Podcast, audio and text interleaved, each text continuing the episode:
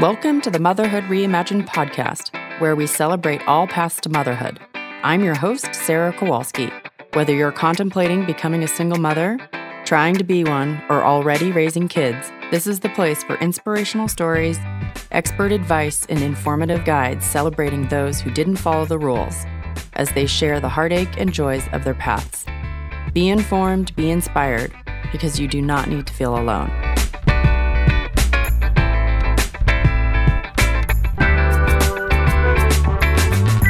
Hey everyone, welcome to today's show. I just wanted to make a couple announcements before we get started. So, first of all, I'm looking for more podcast guests. So, if you're interested in being interviewed and sharing your story, please head on over to my podcast landing page. That's at motherhoodreimagined.com forward slash podcast dash home forward slash. Or you can just go to my website, motherhoodreimagined.com, and follow the menu to podcast and find the sign up form. If you have ideas for guests too, please shoot me an email at sarah at motherhoodreimagined.com and let me know who you think would be a great guest. The other announcement is that the tribe signature level membership is now live. You can go to my website again and follow the links for membership and go ahead and sign up. Right now, I have a Thinkers Triers group and an egg donation, embryo donation support group. In these groups, you get weekly access to me via video call with the rest of the group, an online community to talk about what's coming up for you, as well as tons of done for you research and reflection exercises, and really everything you need to kind of help you navigate this choice and this process without feeling alone. So I hope you will join me. Now let's get started with our guest. Hi, I'm joined today by Laura. Hi, Laura. Hi. Thanks for joining me. Happy to be here. Yay. So, to get started, I always like to ask people, like, as a child, what were you expecting for your life and around motherhood and family and partnership? Yeah. I feel like I had two things simultaneously in my brain. And one was the normalness, what you just get bombarded with these images, all the stories you read, everything you hear, all my friends' parents were mom, dad, and two kids. And so I think I just assumed that that's what I would do. But at the same time, I come from a family of abnormal people. And so I've never, it's never been my goal to fit into normal. You know, my brother is mentally retarded, my mom was bedridden for a lot of years. My dad is just kind of a difficult character. So I, I think that I never aimed for normalcy, maybe because had I aimed for it, I wasn't going to hit it. So for me, it was always important to be an outlier and be this person who wasn't the normal one. And I didn't wear makeup and I wasn't into skirts. And it was just not my goal to hit those kind of normal markers. And I was always a feminist. And so I don't think, I, I think part of me just assumed it was all going to take care of itself and I would hit normal at some point. But the other part of me worked really hard to not want to be normal and not want to aim for those things until I don't know, well into adulthood. But as a kid, I I, I think I kind of held both ideas at once. Mm. And so, what ended up happening as you grew older? Well, I think through college, I always assumed that I would meet somebody in grad school. My parents had met in grad school, and so I think I thought that's what would happen to me as well. In fact, I remember being really sad at a Valentine's party my sophomore year of college because my boyfriend had broken up with me and I was like, oh my God, I'm never going to meet anyone. And then I just had this epiphany moment of like, I'm going to go to grad school. What am I worried about? It's all going to happen for me then. and I went to grad school and it did not happen for me then. And I went to law school and it did not happen for me then either, in part because my law school class was 70% women. And so there weren't a lot of men. And I was older going into law school. And so I didn't really worry about it. Though I mean, there are always boyfriends for short periods of time and everything seemed kind of normal and somebody would come along. And it wasn't until in my late 30s when I was, I don't know, I guess I was around 34, 35. A friend of mine had a good friend who was a single mom by choice. And so that, I think it planted in my head somewhere that this was an option. It wasn't very a, a conscious decision because I, I think I had a boyfriend actually when I met her but I think it must have lodged in my head because I broke up with that boyfriend and soon after that asked her to meet me for coffee to talk about becoming a single mom and how she had done it. And so what what kind of the the moments that made me decide to do it were I broke up with this guy when I was 35 because I just felt like he was a kind of a loser. And if this is what men were like, I was better off without one. And I didn't trust his judgment. And I just thought, like, could I imagine having this guy drive my kid around in the back seat? I don't think so. I'd really rather rather not. I'd rather not. And then my mom died when I was 37. And I that was like if there's a moment in the story when I decided it's time to do it, that was it. Mm. I think because I had been close to her, and so losing that relationship, it felt like, oh man, I got to repeat this relationship with with somebody else, and I've got to make that somebody else, or it's not going to happen. And so she died in July of 2011, and I was in the doctor's office in August of 2011. Wow. Sorry to mm. say, okay, how do we make this happen? And I was coming to the end of a job. Uh, it had a five year tenure, and the tenure was going to be up in October of that year.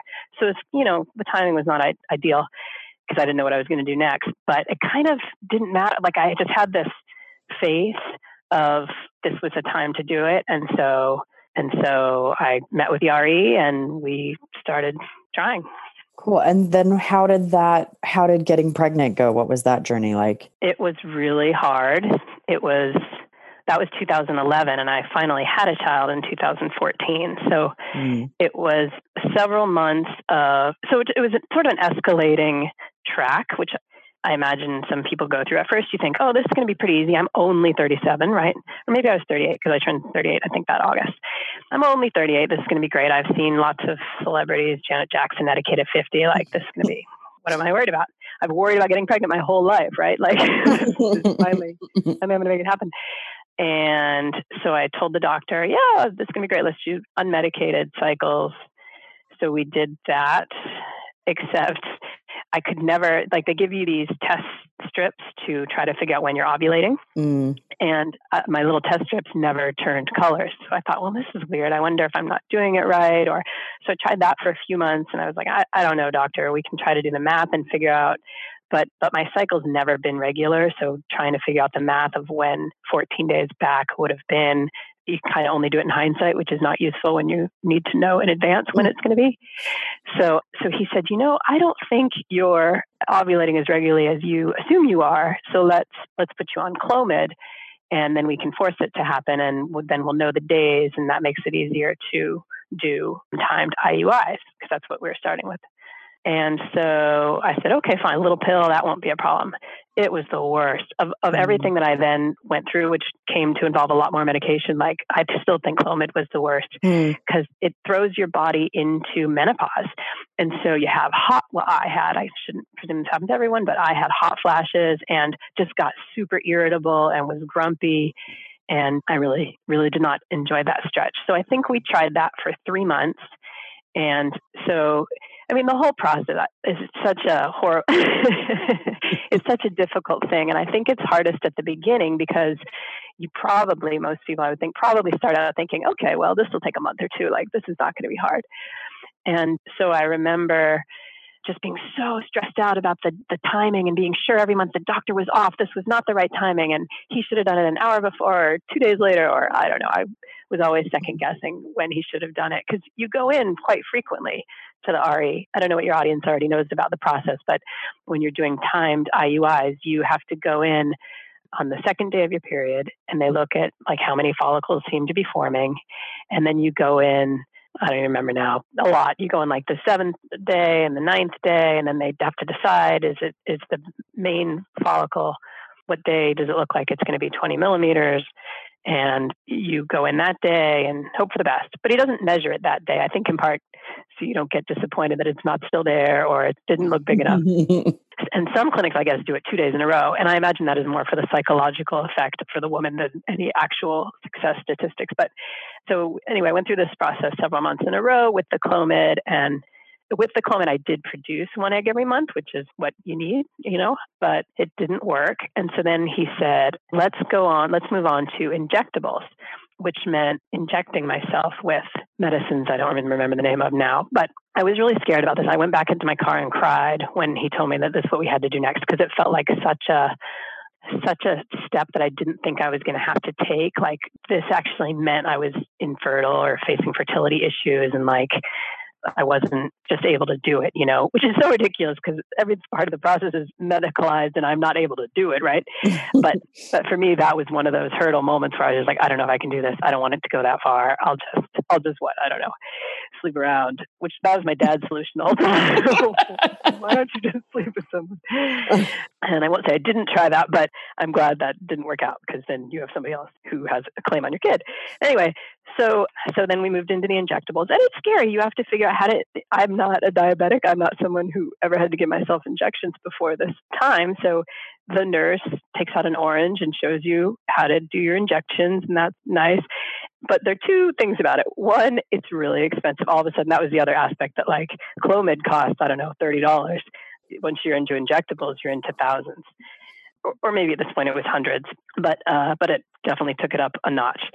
So then I did the injections, and I for a couple, maybe two more months, and then we got to uh, about we're we're in about August of the next not about we are in August of the next year, and I'm going to turn 39 pretty soon, and he decides to take it up a notch. Actually, that's not true. My regular RE went on vacation, so I was seeing the other RE, and he said, "This is taking way too long. We're going to give you a lot more meds."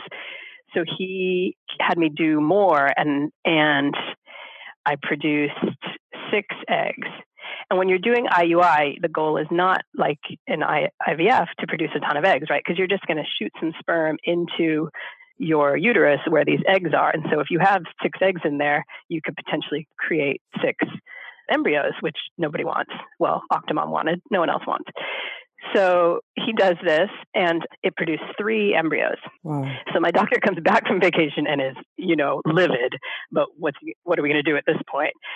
So I hyperstimulated. I had to have surgery and get quarts of what looked like because I woke up with my legs still in the gurney and him still with a needle in my lady parts, removing what looked like apple juice. And that was the most pain I think I've ever been in because it was I had put on from the day I was pregnant, which was my 39th birthday. They called me to say looks like twins. To uh, maybe two or three days later went in to have this surgery because I put on like 12, 15 pounds and that's all just liquid that I don't totally understand how it works, but somehow your ovaries get leaky and they produce all this liquid and it can be dangerous even it can go into your lungs and whatever. It hurt a lot. So this was even out you had conceived and yet you were still sort of your ovaries were hyperstimulating after That's when it happens. Okay. Apparently it's, it's when you are successful that because the HCG makes the hyperstimulation worse. That's my understanding. So it's kind of like this mixed bag of like, wow, this really hurts. I must be pregnant. I guess that's good news, but like maybe it's not worth it because this is horrible. And the risk was that it would that you'd I'd have to go in every week. Like there's I read a story. I mean, the internet's not your friend in your whole pregnancy journey, but that's another story. But I read a story about a woman who was going in every week to get drained because oh my gosh because it kept coming back. The other thing I want to say about the injections is I, so they gave me instructions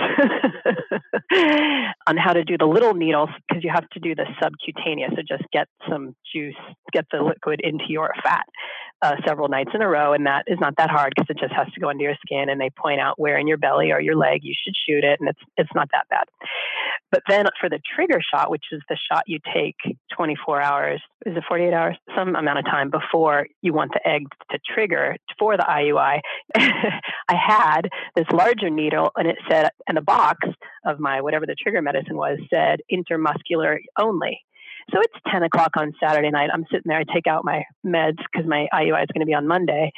And, you know, the doctor's office is not open at this point, right? And I see this intermuscular only. I'm like, oh my God, I don't know how to do this. I'm by myself. Like, mm-hmm. how are you supposed to get a shot into your own behind by yourself? And like, you don't want to miss and hit a vein or an artery or, you know. So I was, I figured I couldn't, I didn't have, oh wait, wait, maybe I didn't have the intermuscular needle, but I saw it said intermuscular. Whatever was the case, what I ended up doing was mixing it and then shooting it into myself over and over again with my subcutaneous needle because oh. I didn't have an intermuscular needle. And so I think I might have caused the overstimulation oh. myself by doing this. Although I really, I, I don't know. Right. It was bad on the doctor's part to give me the stuff that said intermuscular. And I still don't know actually now if I was supposed to do it. I don't think I was because I never had to do intermuscular after that. But anyway, all that to say, there are lots of moments in this process when you're like, oh God, what am I supposed to do, and what have I done? And you and there's so much energy, like so much effort getting those eggs made that you don't want to waste it by not doing your trigger shot. Mm-hmm. You just make do and whatever. I mean, it triggered on time, and I had my three little embryos. Okay, so I go into the doctor, and they say, "Oh, look, three sacs." And then he says to me, "You know, this is not a desired outcome. You're going to have to think about reduction because you don't want to the risk of a triplet."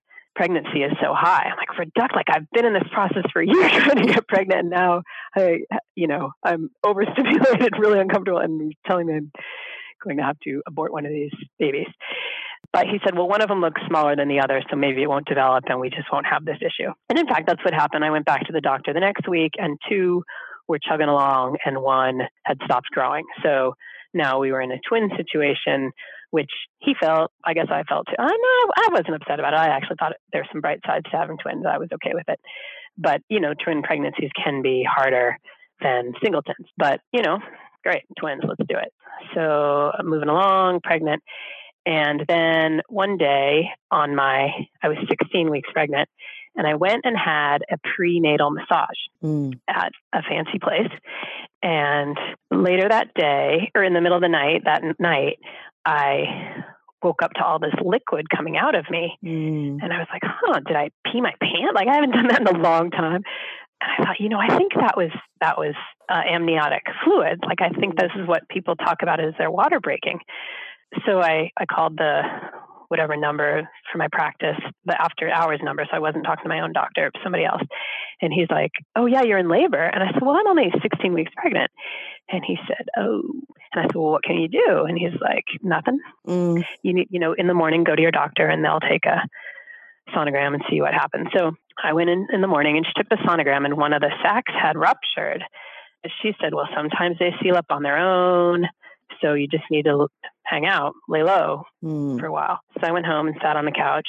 Again, probably looked in the internet too much for what happens in this situation, but I did see some stories of people being fine, but I was not fine. So it was that was a Monday morning when that happened. On Saturday, I, I the contraction started, mm. and it was mm. pretty clear to me that this was not going to end well.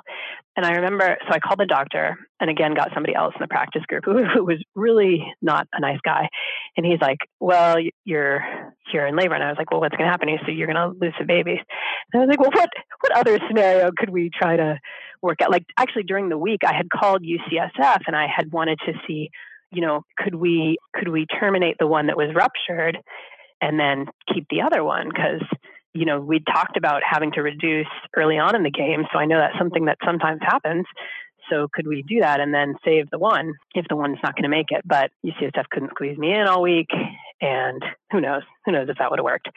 But so anyway, so yeah, so then it's just full on contractions on Saturday. Wow. So I so I call the guy. He says you're going to lose the babies, and I was like, well, I don't really want this to happen at home because I'm now 17 weeks pregnant. So it's not like just having a mm-hmm. miscarriage, which I had had at home, and that's not so bad that's just some tissue involved. But these actually, I don't know what these are going to like. These are going to look like little mm. babies. And I, what am, what am I supposed to do? Flush them down the toilet? Like, I mean, this, I can't do this at home. So he called me back a few minutes later and was like, well, why don't you go to the hospital? And I was like, yeah, maybe, you know, maybe you can save one. And he's like, yeah, maybe. Mm-hmm. So I'm, mm-hmm. I'm kind of glad they gave me that hope that maybe they could save one. Although I got to the hospital my dad, who was very cheap, dropped me off down the block because he found a parking spot. Had to walk. Oh anyway, and so I go in there and I was like, oh, maybe you're going to save one. And then, so through the course of the night, the uh, contractions got worse and worse. And I remember saying to the nurse, like, how is one going to be saved? It feels like my uterus is just going to push out everything in there. How would one not get pushed out? And she's like, yeah. Mm-hmm. So mm. that's what that's what happened. So they just fell out. Mm. And then and then I remember the nurse came the doctor came in and she was like yelling at me. She's like, I told you if you felt like you had to push, you were supposed to call me. I, I didn't have to push, but you know, they just they just came right out. And it was just the weirdest experience because I'm all alone and I'm in the hospital and I've just miscarried these little guys. And it's again the middle of the night when all things seem to happen. And this nurse comes in and says, I like to dress up the mm. bodies and take pictures. Mm. And so you could have that. And I was like, that is the weirdest sounding. And I'm glad that I had enough self awareness to know that I didn't want to see, I never looked at them, which I'm really glad I didn't do. And no, I don't want you to have some macabre mm-hmm. dress up time with like, mm. it was weird. And then I just, just felt like, you know, when you're in the hospital, people come in at all hours and it just felt like nurse, I don't know if it was kept being her or other people kept coming in and asking me like, did I want them cremated? And did I want a burial? And did I, and uh, that that part was pretty overwhelming. Mm-hmm. But I did not want any of those things. So so I was there for three days, and the RE came to see me, and and I was just like, well, okay, when can I try again? You know, I mean, it's not like it could have been worse, right? I could have lost my uterus. It could have been something that meant that I could never have babies. Like here we, he, and he told me it was a very, they don't know, they did pathology to try to figure out what it was. They have no idea. Just, you know, one of those things that sometimes happens. The bright side of that was it meant I could try again, right? There was nothing, mm-hmm. there, there seemed to be no reason why it would happen again. So, so then a month later, I had surgery to remove the products of conception, mm. and they scraped all that out. And then we started again. And then I had a couple more miscarriages, but much earlier in the game, you know. Mm-hmm. And then the doctor said, Well, I think you need to move on to IVF. Because at this point, I'd had 10 IUIs from which I've gotten pregnant, I think four times or five times. And so we did one more IUI in August of that year. And, but even with in, injectable meds, I, I only created one egg and because the point of the injectables is to create more eggs mm-hmm. for higher chances. So I only created one egg, and we looked at the egg, and I'm like, one that's an egg. but, but, the nurse said, well, you know, it only takes one, and I was like, yeah, if I were, you know, a normal person having a, norm, you know. I'd only have one egg. That's what you have every month. So I went in to do the blood test and to sign the paperwork for IVF, and the blood test was positive. And then from there, the pregnancy was totally fine. I mean, obviously, having been through what I had been through, I was nervous about it, mm-hmm. but it was totally fine. And then she, my daughter, was born three weeks early, which was not so early as to cause any issues. It was just kind of a surprise. Mm-hmm. And now she is about to turn five. Wow. That is quite a journey. Yeah. Yeah.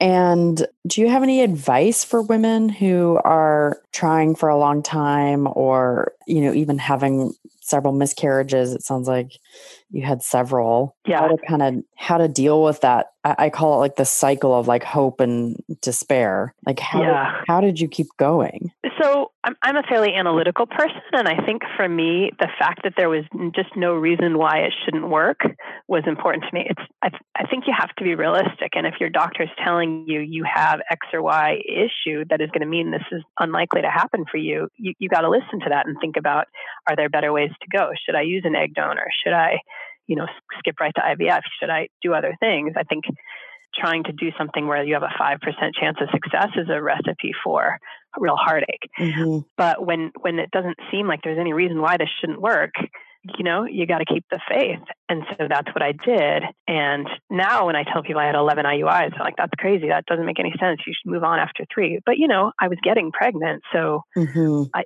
to me, it seemed like it was going to work out eventually. But it's hard. It's certainly it's nice to have other people you know going through it. I mean, I think joining, I was in a actually I don't think I was in a single moms group at that point. I don't I think I was already pregnant before I joined the single moms group. But I was on online with chat groups and and I had other friends who were going through it and so that was really useful. But it's it's one of those many issues that your friends don't want to hear about all the time. So it's nice if someone else is actually also doing it, then they're going to be more open to hearing you say, "Oh my god, here I am. I think the doctor waited a day too long," or you know, I'm worried it's not going to work this month, or the sperm didn't get to the bank. The, the, the, I showed up for my IUI today and they said they didn't have my sperm. Like so many things oh. come up that it's nice to have somebody who's willing to talk to you about all that stuff. Mm-hmm, mm-hmm. But but if you don't, I mean, you know, online or joining a single moms group. Uh, now that I'm in a single moms group, I know that they do have whole. There's the thinkers and the triers part of those groups, and it would be really useful, I think, to have that community or or somebody else even if you pay a therapist or somebody it's just nice because you can ruminate and drive yourself crazy worrying about it all the time mm-hmm. so I, I, think finding somebody to talk to about it is is definitely important mm-hmm, mm-hmm. and be and i think another thing that i was not prepared for is the financial side of it like you go in there thinking you're just going to need some Clomid and a, a vial of sperm, 700 bucks, and the process, the procedure's a thousand bucks. Well, that is not what it ends up, not what it ended up costing me. Mm-hmm. And when I, I tried to have a second child through IVF, because I was 42 at that point, that you know that was 55,000 bucks and I got no second child out of it. Mm. So the the financial side is real and if you if you were really planning ahead, you could think about there are states that will pay for you to have IVF, right? Massachusetts is the only one I know of offhand where they, I think it's a law that insurance in that state cover it. That's something to think about. If you're thinking maybe I'll live in Massachusetts, maybe I'll live in Rhode Island, you know, maybe for the year you're trying to be pregnant, that's a game changer. Or, or some companies, you know, some insurance covers it. Mine never covered a penny but I worked for a Catholic company and they, you know, they were not going to pay for that. Mm-hmm. But I think people, or should you join Kaiser versus have a different plan? Like I would, I, the financial side can really be a burden. So it's worth, it's worth giving some thought to it in advance. Mm-hmm, mm-hmm. Yeah. You've done the two week wait many times. Many, many times. Any advice for the two week wait? You can't do anything about it. So, you know, I think you got to be grateful that you're in this position that that month worked out well enough that uh, that you had the egg and that you, you know, were able to get the embryo and the timing of whatever that you were able to be in the 2 week wait period, be a little grateful for that and then try not to worry about it too much because there's nothing you can do during those 2 weeks to change it or and I don't think there are many signs the month I got pregnant with my daughter, I do feel like I felt this pinch on about day seven or eight.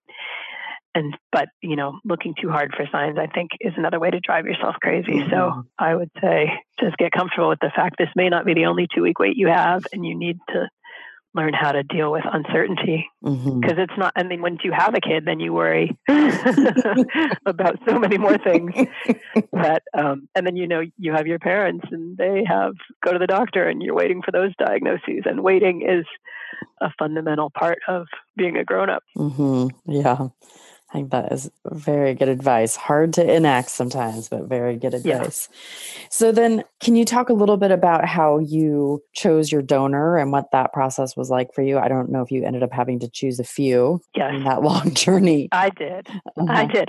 I felt like anyone who didn't produce after two tries was kicked to the curb, and I moved on to somebody else. Because how did I know it was me that was causing this? Right? Like mm-hmm. it takes two to tango. And so when I started, I was idealistic and thought it would take one.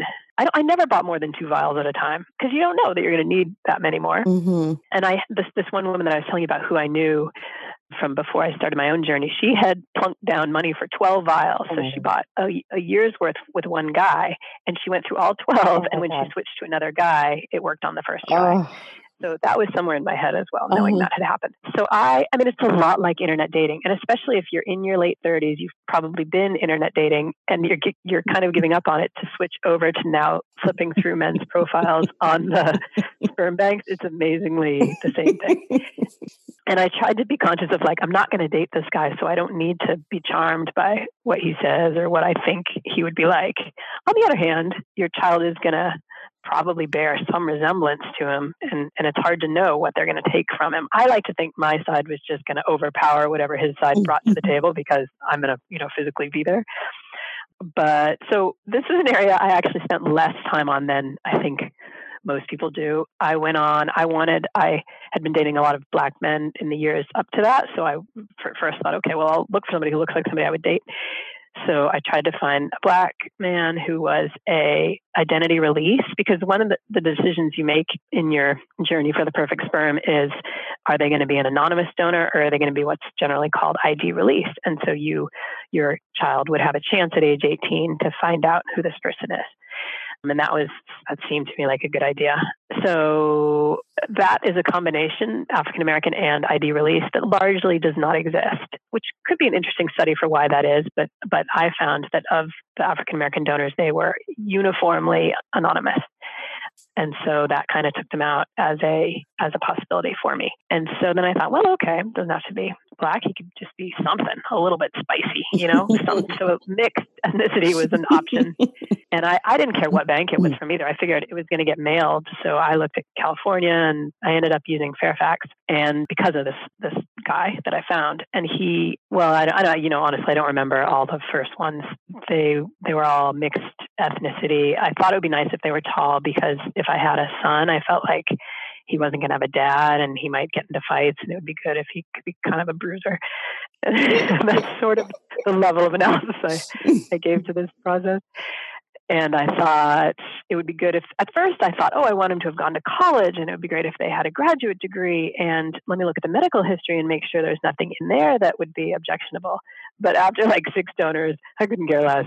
you know, you just needed to have something not entirely white and be a little tall and everything else, whatever. I mean, he's not going to send this kid to college, right? I am, and I'm an educator. And so it just became, I became a lot less picky as time went by and the medical stuff, I felt like all the people I've slept with up till now, like, who, what do I know if their grandmothers had any psychological issues? And who would report it if they did, right? I mean, it's nice that they claim that they have no issues, but I don't know. Mm-hmm. So this guy who ended up being my daughter's donor claimed to have been a Kosovo peace fighter and he's a quarter Korean and quarter Italian and something else. And tall and, you know, sounds lovely, but I don't imagine we'll ever meet him. Oh, you never know. I mean, you never know. And I also wonder how the banks keep up with these people because they're supposed to allow themselves to be reached when the kid is 18, but do they keep up does he have to is he under some obligation to keep his address current with them or i wonder how that happens mm-hmm. but another sort of tangent we have since become friends with two well actually well yes two other half siblings mm. and one of them is older so we'll see she'll be able to reach out to him before my daughter can mm. and that will be interesting mm-hmm. yeah well so just a, a quick note on that i think every bank has a different sort of policy of how well they keep in touch with their donors and i think that's something if it's important to you, I encourage people to sort of investigate a little. And I yeah. put together like a guide on you know, oh. sort of the how what the sperm bank says about how they're going to kind mm-hmm. of keep in touch. And some banks just give you their name and their last known sort of information of address and email, and some banks sort of broker the contact for you and so there's big differences but i think you know probably if you get the name and last information you would be able to find the person pretty easily. Yeah i would think so. So it's it's an important thing to sort of know about your bank before you get but yes there is no obligation for the donor. It's he's saying he assumes he's going to want contact at 18 but he's not obligated in any way so yeah, it is a big crapshoot. Yeah, one of my concerns about that is um, the thing I most don't want is for my daughter to feel rejected. Mm-hmm. So I haven't. She's only she's not five yet, so we haven't talked a lot about this. But in the years to come, I don't know how to talk about her future mm-hmm. opportunity to speak with him because mm-hmm. I can't control that. Right. He might be dead for one thing, or right. he might not. He have a new wife who doesn't want her to him to speak to people. So I don't want her to feel like when she's 18 she reaches out to him and he doesn't respond. I, and I and I don't want her to fantasize for the next 13 years about how great it's going to be to have this relationship mm-hmm. with her dad, which is, you know, it's one of the reasons I'm happy to know the half siblings. We actually vacation together for a week every summer. We're about to go to a dude ranch in Colorado. Nice. Even though we're spread out around the country, but I want her to be able to talk to them about these kind of things mm-hmm. and go through it with them. Yeah, yeah. I'm glad that we we have found a few. That's awesome. Yeah. And how can you say anything more about that relationship with the donor siblings, either for you or for your daughter, and how you've navigated it? So we we found each other through the actual Fairfax Cryobank website had a has a family forum. So we just posted, "Hey, I use this donor number. Anybody else?" And there's a half sibling registry, and someday I will make an effort to see if there's more people. I think so. My daughter's older half sibling had posted on there and I responded and it turned out they live in Washington DC and I was on my way I was going to DC like a week later for a mm. conference and I was bringing my daughter because she was 6 months at the time and so I went to DC and had these they're a lesbian couple had them babysit my daughter while I went to this conference that's awesome. And so the girls are only 6 months apart so they've seen each other every year since since then. Mm. so we the next year spent one night together at a beach and then last year we spent a week together in Florida and then as I said this year we're going to go to Colorado for a week and it's been great. They're only 6 months apart so they're they're really similar and they look a lot alike and they sound alike and they like to play the same way so it's been cool. Mm. Those moms, though, are much more forthcoming about the situation and they refer to my daughter as her sister mm. and they talk about you know penises and body parts and the donor in a way that I envy but have not done myself. Mm-hmm. And in part, my daughter just seems a lot less interested in those things. But before we went to Florida last year, uh, we had we were on FaceTime chatting with the, the other half sibling, and she was talking about donors and how they had the egg in common. I was like, oh man, we got to get a book on this subject before we're about to spend a week with you. and you have an in-depth introduction into why what you and this girl have in common. So we got a book about what makes a baby, which is a great book because it mm-hmm. doesn't assume any biological connection between the uterus, the sperm, and the egg. Mm-hmm. And so, so I was able to explain what we ha- what they have in common. And but I refer to her as a cousin, and I I don't know I, don't feel like I've done a great job talking to my daughter about what it means to have a donor and what his role is so far. Mm-hmm. And I, I mean, I've certainly never lied about it, but it's it's not something we talk much about, and I need to. Mm-hmm. But now we have another half sibling who we found who is in Minnesota, and he's only two, and we have FaceTime with him a couple times, and so now my daughter's like, wait a minute, wait a minute, who are these people? and there's a fourth one who is in touch with the family that's in Washington D.C. This fourth one is also in Washington D.C but she has two kids, one by the donor and one not. And so the mom is not sure yet how to deal with the fact that the two are different mm-hmm. in in vis-a-vis becoming part of our little group mm-hmm. of half siblings. Mm-hmm. But since they both live in Washington D.C., it was bound to happen that they run into each other, and they did. So the other day, the the mom who I know was at Starbucks, and she wa- she walks into Starbucks, and there's the other mom, and she sees the kid who looks like our kids, and then she she hears her calling the older sister's name, which she knew, so she knew this was the family. And but but she felt like the mom didn't want her to say anything, so she didn't. But then when she got home, she texted her mm. and said, "Hey, I think I just saw you at the Starbucks." so it is a small world. Mm-hmm. Wow. But so maybe this year we'll talk about it a little more frankly when we're in Colorado. Mm-hmm. I don't know. Yeah, and yeah, well, keep us posted because I love okay. to hear these stories. Yeah. And do you have any regrets about how you became a mother? Or do you wish it had happened differently in some way? Well, yeah, sure. Sometimes. I mean, I, I wish I had more than one child. I mean, I'm 45 and my mom is passed and my only brother is, you know, mentally retarded and my dad is 76 and uninterested in his grandchild. So in some ways my daughter's really alone in terms of mm-hmm. family. And so I wish she weren't. And I wish we had more cousins nearby or these half siblings or something, you know, but they live across the country as well. And so I wish, I wish we had another sibling. Mm-hmm. And I wish someone else helped pay the bills. Like I often think that I don't mind not having a husband, but I really wish I had a mom because it would just be so great to have somebody else to pick her up you know, mm. to go to school. Someone else who is interested in the milestones. I think that's one of the things that it's really sad not to have, like you get school pictures. Uh, no one wants my kid's school picture, you know, mm-hmm. and or she is learning the ukulele. Oh, it'd be so great to have somebody to call and, and play the ukulele over the phone for them. But we just don't. It's just sad to me that there's just nobody that interested in her but me. Mm-hmm. And so I would like a, a, a partner and a father for her in that way. But in terms of day to day, not having to share decision making or my time with another person, I'm not sad about that. Mm-hmm. I mean, I think my daughter has turned out great, and I think actually the relationship that we have is is incredibly close because there's no one else. So we spend all our time together. I mean, when I'm not at work, she's not at school. We spend all our time together, and I can be responsive to her needs completely because there's nobody else I also need to please, you know? Mm-hmm. And I think there, there, there are ways one can go overboard in this. She still sleeps in my bed, which is not ideal.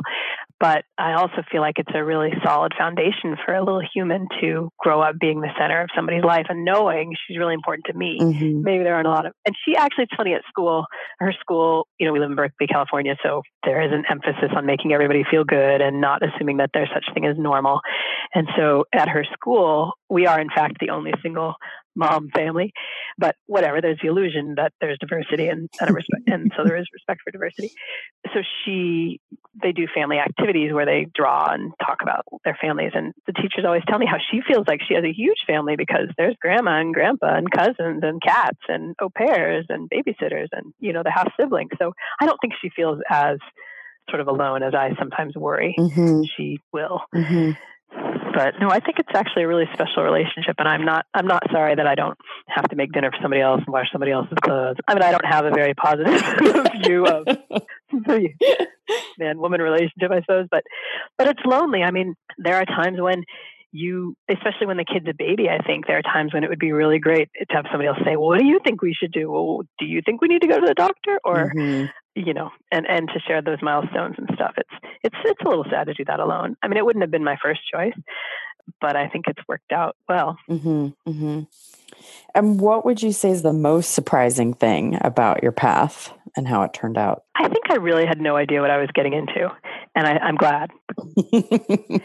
Uh, certainly, in terms of just the physical producing the baby part, I had no idea what I was getting into. I mean, I I didn't know it was going to take three years and 11 attempts and four surgeries and you know the amount of money and all those things. And had i i don't know uh, who knows who knows what i would have done. But in terms of having the child i think that too has worked out better than i probably i think i i think i you know it's hard to remember being a little kid. I think my memories are all of being a much bigger kid and my parents were not that big a part of my life. Like sure i saw them we ate dinner together every night but when you're 10 11 12 they're not they're not with you every hour the way when your kid is two and three and still now at four like every hour we're together.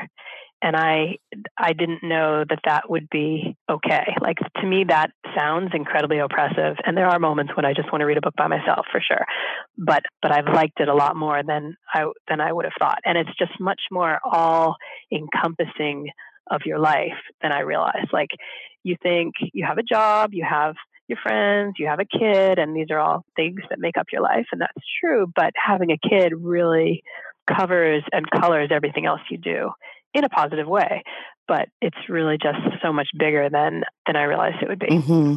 And can you talk a little bit about being a working mom and how that's been for you? Sure. I so I'm a lawyer, and I I think I've been pretty lucky in that I've since I started this journey, I have been an in-house attorney for most of it, and I've been at big food companies where the hours are not grueling at all, and everyone else here is also a parent, and so I have my challenges, but they're pretty minor, I think, compared to other folks because I, I, make a big enough salary that I can afford childcare and my and and I work nine to five, so I feel like I have a good amount of time with my daughter. Mm-hmm.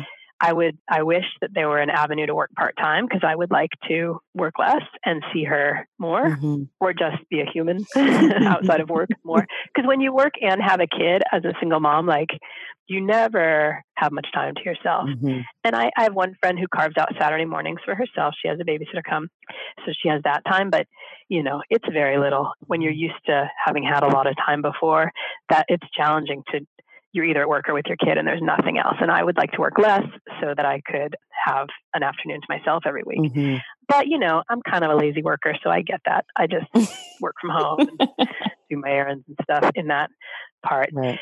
But I, I, I, had, I dreamt of other jobs that I'm scared to take because I don't know what the hour situation will be. And I just feel like I can't and I won't work 60 hours a week mm-hmm. because my kid is very important to me.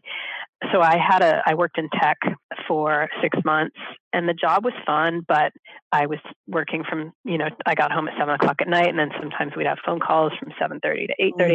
sometimes meeting every Thursday. And that was not a family friendly situation. So in that job, my boss didn't have a kid, and I think it makes a huge difference that your boss also has kids or your colleagues, mm-hmm. because because people can talk a nice game, but unless they actually are also dealing with how 24 hours a day kids are, mm-hmm. they don't understand. Mm-hmm. Mm-hmm. And I think would, I, am not incredibly ambitious. I just want to pay the bills, and it'd be nice to like my job, but I'm not gunning to be general counsel or anything. And if you were, you'd have to make some some serious trade offs about how much you're willing to work. But that's true whether you have a kid or not, really. Right, right. And how have you created the support network for yourself? I know that your family has not been well, your mother's not there and not necessarily that present. How have you managed to create a good support network for yourself? I mean, in terms of childcare, I just have to pay for for it. Mm-hmm. So I have paid for uh, when my daughter was small. I had a full time nanny, and now I have an au pair. And I, I don't like having an au pair. I don't like having somebody in my house, but it's just a trade off I feel like I have to make right now. Mm-hmm. And I would rather, if I could work part time, then I could take my daughter to school and pick her up, and I wouldn't need the au pair. And so that would be great. And I would like to make that happen. It's really hard to find part time situations, though. I mm-hmm. or yeah. In terms of other support, it's lacking. You know, I find one thing that's been surprising to me is that my friends who are in couples don't don't invite me to anything. And I think they feel weird about my being single. And I, and this might be separate from being a mom, but like the numbers are odd or I don't know. Mm-hmm. But in the last few years, like I don't, I never get invited to anything. And maybe they assume I can't come because I am a single mom and so I would have to get a babysitter or whatever. But socially, I definitely only see people with kids and, and our kids get together and play. And I very rarely do anything grown up. And I am sorry about that, but that's kind of how it is. Mm-hmm, mm-hmm. I experienced that a little bit too.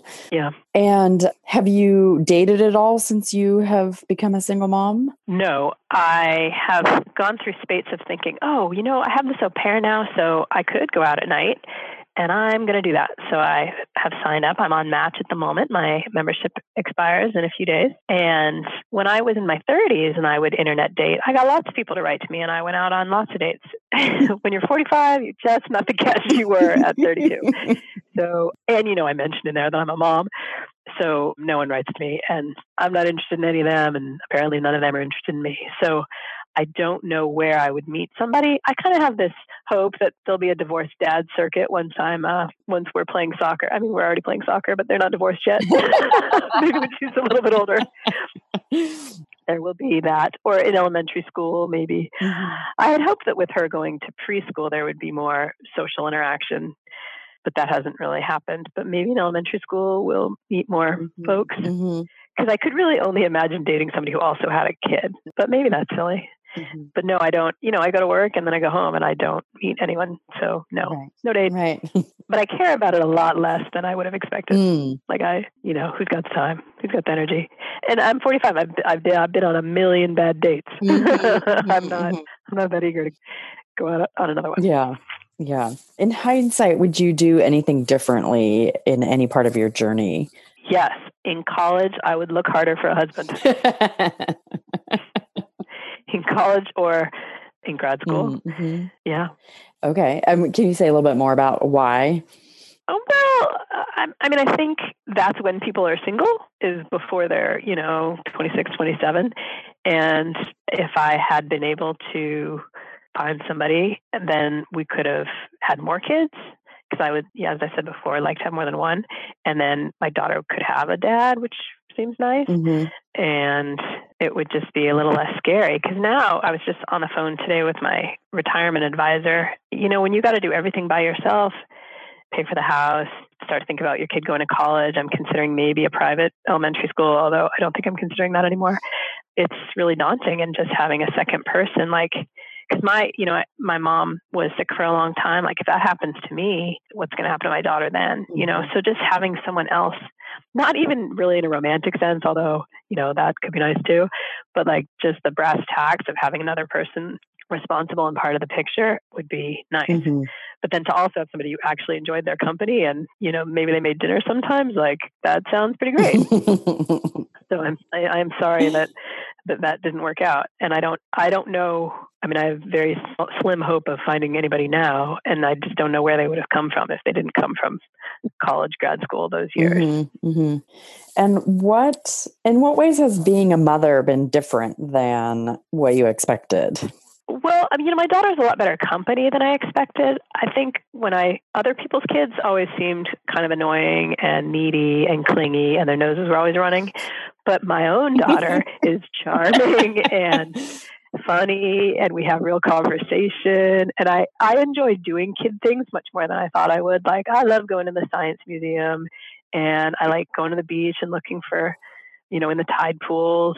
And I even like going to Disneyland and I like all that stuff much more than I thought I would have. I mean, ask me again when she's 10 and 11 and I'll probably have a different answer. But, but for now, I have found the actual day to day activity of being a mom much more fun than mm-hmm. I than I thought I was going to think. And even when she was a baby, she wasn't great company then, but I she was cute and funny in a way that I didn't appreciate with my with other babies that I saw or knew. Mm-hmm. And I still don't really care much about other people's children. but I like her actually I like her whole school. I really like going to the preschool and being involved with all the little kids there. Mm-hmm. I just have a, a, a new appreciation for for kids. And the other thing actually that's happening with us right now is I did not grow up religious, but she and I are both getting baptized on Easter because we joined a church last year. And I think that going to church has changed how I see humans in some way. Mm. I mean, yeah, I think part of being a Christian is seeing the potential in all people. Mm. And I think that that has had an effect on me and how I see, particularly small people who mm. haven't done anything horrible yet. but and, and actually that's you know you asked the question a little bit ago about community and i think for us i've been so disappointed in my own friend network and everyone's always so busy and people work too much and then they have their own kid activities that i've i've had to find other community and and so where i've found it is single moms and then and then at church because mm. there are there are groups of adults my age with kids who are active in the church. And so for us it's been it's been a nice community and there's you know camping trips and sunday school and and i'm making beer. I'm leading a little brewing activity on sunday at the church this week. And so so we have found it there which is a fairly unexpected thing because mm-hmm. no one in my family is religious at all but nice. But it's been good for us. Yeah that's really nice to hear. What do you like least about being a mother? The lack of free time. I mean it just feels like you never have a minute to yourself. That's how it feels mm-hmm. to me. Mm-hmm. And I, I, there are ways that I could be better about it. Like I go, go to bed, I go to bed with my daughter at 8:30, and I understand other grown-ups are not asleep at 8:30, and I'm not getting up early. it's, just, it's an exhausting way to live, and I'm tired but I would like to. I'm hoping someday she will sleep in her own bed, and then I will read in the afternoon. You know, just have that evening time to myself. Uh-huh. Because right now it just feels like there's no time to myself, and I so I never have time to just think and read and you know not be either working or momming. Mm-hmm, mm-hmm. And any other advice that you would give to women who are on this path, either still contemplating or trying or even parenting? Yeah. I mean, my advice is to not be scared if you're if you're considering it. If you feel compelled to do it, like lots of women have done it, and even before it was medically a thing you could choose to do, lots of women found themselves in the position of being single women mm-hmm. or single moms. But now that it's something you can choose and control, certainly lots of women do it. And I think if being a mom is important to you, then you shouldn't let the fear of doing it without a husband and sort of the social side of that stand in your way because it's such an incredible experience and it be- becomes such a huge part of who you are that to deny yourself that because you're scared or disappointed I think you might be sorry that you made that choice. But I would also say it's reasonable to give yourself some time to grieve not having your family look the way you wanted it to. And, you know, and have, as I do, some lingering thought that you would have done things differently had everything been under your control.